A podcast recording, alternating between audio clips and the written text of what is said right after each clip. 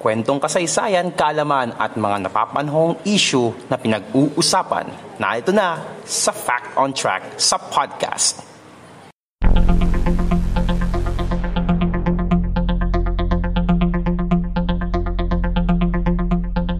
Fact on Track sa podcast.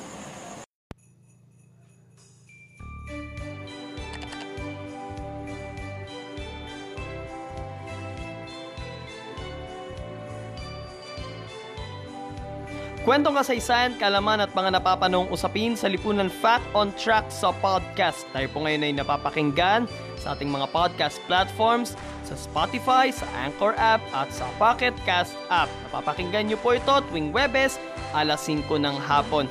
And sa YouTube ay mapapanood nyo po ito sa ating podcast channel, sa Podcast ni Mans, tuwing alas 11 na po ng gabi. Kasi medyo na delete tayo ng ano eh, ng upload natin sa YouTube. Eh. So, alas 11 ng gabi. And kung nanonood po kayo sa YouTube at bago po kayo sa ating podcast channel, Podcast ni Mans, yun po yung pangalan, welcome po kayo and dapat nakasubscribe na po kayo sa ating channel and i-click nyo na rin po ang notification bell button para po masundan nyo po yung mga susunod na episodes ng ating Fact on Track sa podcast. And syempre, meron po tayong Facebook page, Podcast ni Mans. Don't forget to like our Facebook page. So, ngayon ay December 3 and it's 22 days na lang bago magpasko. So, kaya wag na kayo magtaka kung bakit uh, pamasko yung ang background music natin ngayon dito. So, sa ating unang topic ngayong buwan ng Disyembre, mga kapodcast, eh, dahil nga, dahil nga malapit na nga magpasko, eh, isang karakter na parang kilala nating karakter tuwing Pasko ang pag-uusapan natin ngayon. Siyempre, kilala naman natin si na Rudolph, si si Jack Frost or si ang pangalan nung snowman, ha? Frosty ba 'yon? Or Frosty the Snowman yata 'yun eh, 'di ba? So, 'yon. Pero ang pag-uusapan natin dito is yung masasabi nating legendary character tuwing Pasko. Mas legend pa to kaysa kay Asyong Salonga. De joke lang. Okay, pero isang legendary character na umaapir tuwing Pasko. At yun ay walang iba kundi si Santa Claus. Okay? So, di ko na ito patatagalin pa. Simulan natin siyang pag-usapan mga kapodcast. Sino nga ba si Santa Claus? Mga impormasyon na dapat mong malaman ating pag-usapan dito sa Fact on Track sa podcast.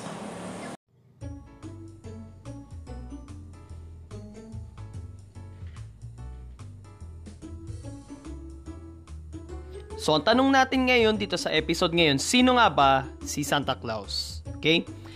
Isang legendary character ang laging lumalabas tuwing Pasko, si Santa Claus. Siya ang malaking mama na may puting bigote at balbas na parang ginawa mong puti yung bigote at balbas si James Harden. De joke lang. So, siya ang malaking mama na may puting bigote at balbas, panot, pataba at nakasuot ng pulang damit. Hango ang pangalan ni Santa Claus sa isang santo si San Nicolas, ang patrong santo ng mga bata at ng mga manlalayag. Pinaniniwala ang ipinanganak sa bayan ng Patara na ngayon ay bahagi na ng bansang Turkey si San Nicolas noong 280 AD. Kilalang maawain at mapagpakumbaba si San Nicolas. Sa katunayan, sinasabing ibinenta niya ang lahat ng kanyang mga kayamanan upang tulungan ang mga naghihirap. Isa sa mga nagawang kabutihan ni San Nicolas, yung parang highlights sa buhay niya, ay ang sagipin niya ang tatlong magkakapatid na mga babae na ibinugaw ng kanilang ama kapalit ng dote upang ikasal sila. Ang mga kabutihang ginawa ni San Nicolas ay lalong nagpakilala sa kanya at siya ay naging protektor ng mga bata at ng mga manlalayag. Namatay si San Nicolas noong December 6, 343 AD. Sa petsa ring iyon, ginaganap ang kapistahan niya kung saan pinaniniwalaan na ito'y maswerte, maswerteng araw para makabili ng mga maraming gamit o para na rin sa mga magpapakasal. Ang karakter ni Santa Claus ay unang dinala ng mga Dutch sa lungsod ng New York sa Amerika. Sa bansang Netherlands kasi, kung saan uh, si San Nicolas yung kinikilala nilang uh, santo doon Ang salin sa wika nila ng pangalan ni San Nicolas o si Saint Nicholas sa Ingles kasi ito ay uh, yung ginagamit natin pangalan ni ito si San Nicolas ay hango sa Kastila. So sa lingwahe ng mga Dutch, siya si Sinterklaas. Kaya naman dito hinango ang pangalan ng Christmas character, Santa Claus. Taong 1809 nang ipakilala ng manunulat na si Washington Irving si Santa Claus o si San Nicolas bilang patrong santo ng New York sa kanyang librong The History of New York. Dito ay inilarawan niya ang bihis ni San Nicolas na may pulang waistcoat, asul na three-cornered hat at dilaw na stockings hanggang sa magsuot naman ito ng broad-brimmed hat at Flemish trunk hose. Taong 1822 naman nang isulat ng Episcopal minister na si Clement Clark Moore para sa tatlo niyang anak na babae ang isang tulang pinamagatang An Account of a Visit from St. Nicholas na mas kilala sa pamagat na Twas the Night Before Christmas. Dito ay inilarawan naman niya si Santa Claus bilang isang masayahing nakatatandang duwende. Hindi ko po pwedeng sabihin ano eh, matanda. Bakit parang ang formal nakatatanda? Uh, yan yung isa sa mga natatandaan kong turo ng nasirang senador na si Eddie Ilarde na parang bakit nakatatanda hindi matanda kasi darating din yung araw na tatanda ka din. So, marapat lang na tawagin mo yung mga elders na nakatatanda. Okay, so but parang nalayo tayo, yata tayo sa topic. Okay. So, isa siyang masayahing nakatatandang duwende na kayang pumasok at lumabas sa chimney. Okay? Yung chimney sa mga hindi hindi nakakaalam, ito yung parang may malaking column sa may bubungan uh, kung saan pagpasok mo doon, ang lalabasan mo kagad doon is yung yung bonfire. Doon lumalabas yung usok eh.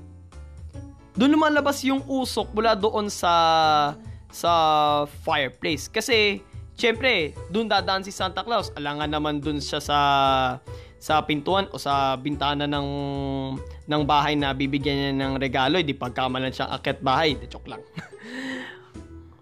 Isa pang paglalarawan ni Moore kay Santa Claus ay ang mamang nakasakay sa sleigh na katulad ng nakikita nating description sa kanya ngayon.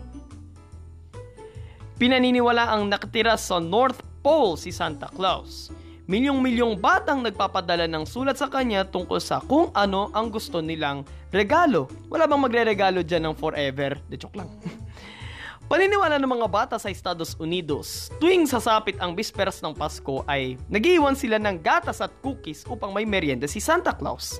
At carrots naman para sa kanyang siyam na reindeers kung saan isa doon ay si Rudolph na binuong karakter ng copywriter sa isang department store na si Robert L. May noong 1939. So, si Rudolph, alam naman natin kung sino siya. Siya yung reindeer na may uh, pulang ilong. Pero ang silbi pala ng pulang ilong niya is pagka halimbawa na si Santa Claus ay uh, umaandar yung kanyang sleigh sa ere, minsan ma- mahamog din dun eh. Lalo madaling araw, So, ang silbi ng ilong ni reindeer is, kumbaga sa kotse parang, uh, tawag doon, headlights. Parang headlights niya. So, parang nagsisilbing tanglaw yung ilong ni Rudolph sa tuwing babiyahe si Santa Claus upang uh, mamigay ng mga regalo.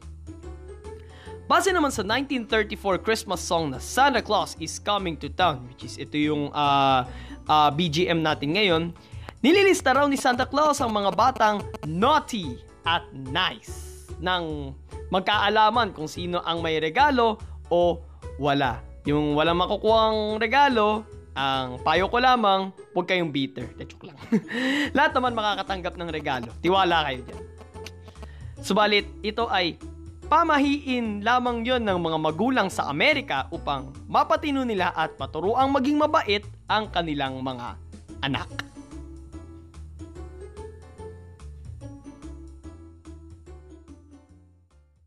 Fact on Track sa podcast. Pahabol na trivia mga kapodcast. Ano? Uh, sa maniwala kahit sa hindi, ang original na kulay ng suot ni Santa Claus ay kulay green. Di kayo naniniwala doon? Kulay green? Kasi ang, ano nyo naman eh, sa haba ng panahon eh, ang nagisnan na nating kulay is pula, di ba? Lahat tayo, uh, parang nasanay tayo na nakikita nating nakakulay pulang suot itong si Santa Claus. Pero sa maniwala kahit sa hindi, ang OG na kulay ng kanyang suot ay green. Okay? Ba't naging pula? Yun ang tanong. Ba't naging pula? Kasi, 1930s, uh, ah, nagsimula yan sa isang commercial ng soft drinks na kung saan doon na pinakilala yung karakter ni Santa Claus. Okay? So, from green, uh, doon na siya parang binihisan ng kulay pula, kulay pula para doon sa sa commercial na yun. Siyempre, uh, hindi natin ipopromote yung yung soft drinks na yun, basta sigurado doon, sakto yun sa zero at makakasalo mo yun. Okay? Ay, ay, ay, easy, easy. So, easy. Pag, bawal magbanggit ng product dito, okay? Basta ano yun, uh, isa siyang produkto ng ng soft drinks. Kilalang produkto ng soft drinks. Okay? Ulitin ko, hindi ko sasabihin, basta sakto siya sa zero at pakakasalo mo siya. Diba? So, kung nagustuhan niyo po yung episode natin ngayon mga kapodcast, ang bilis ng topic eh, no? Parang, ah, uh, napaka-ikse pero, ah, uh, madaling intindihin. Parang, uh, madali siyang mag-gets yung pinagmulan ni Santa Claus. Pero syempre, wag dating kalilimutan kung sino nga ba talaga ang tunay ng bida tuwing Kapaskuhan. At yun ay walang iba kundi ang ating tagapagligtas, ang ating Panginoong Jesus. So kung nagustuhan niyo po yung episode natin ngayon mga kapodcast, uh, kung nanonood kayo sa sa YouTube, like, comment, share, and uh, mag-subscribe din po kayo sa ating channel sa podcast ni Mans And don't forget to click the notification bell button. And don't forget to like our Facebook page, Podcast ni Mans. And uh, wala na ba ako iba sasabihin? Yun lang naman. Ang sabihin ko na lang, kita-kits ulit tayo bukas para sa GPS Podcast alas 5 ng hapon at alas 11 ng gabi. Alas 5 ng hapon sa mga podcast platforms, sa Spotify, sa Anchor app, sa Pocket Cast app, sa Google Podcast at sa Apple Podcast and 11pm sa YouTube. Ito po si Mans at ito ang Fact on Track sa podcast. Uh, God bless everyone. God bless the Philippines. Purihin po ang Panginoon.